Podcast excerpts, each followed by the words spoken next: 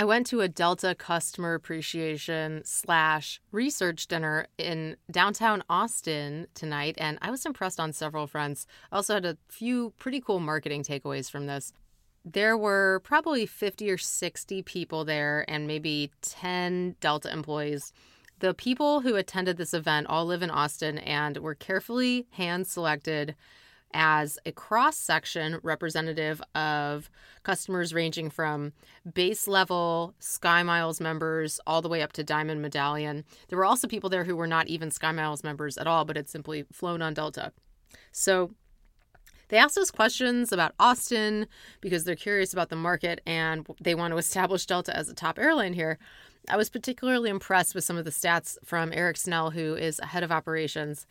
He said that 10 years ago, Delta had zero days per year without a canceled flight, and that today they have 281 days a year with zero canceled flights, which is many more than the average from their competitors, which is one of the reasons Delta is considered the top airline in the world as far as satisfaction and stats on things like canceled flights and other NPS related survey items they made major investments in infrastructure and the operations to ultimately benefit the customer experience.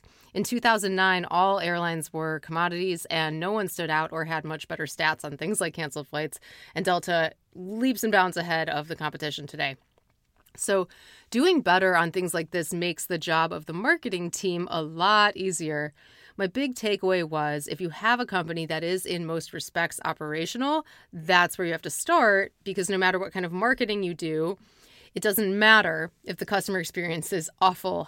And Delta's the number one airline now because the customer experience is very good. And I spent five years in the car rental industry, and I can tell you that no matter what we did on the marketing side, if the actual experience at the rental counter wasn't good, if getting in the car it wasn't clean, if the gas policy was not customer friendly but business friendly, because yeah, we made a lot of money on gas, which is the customer leaves the tank not quite full and you gouge them on the cost per gallon to refill the tank.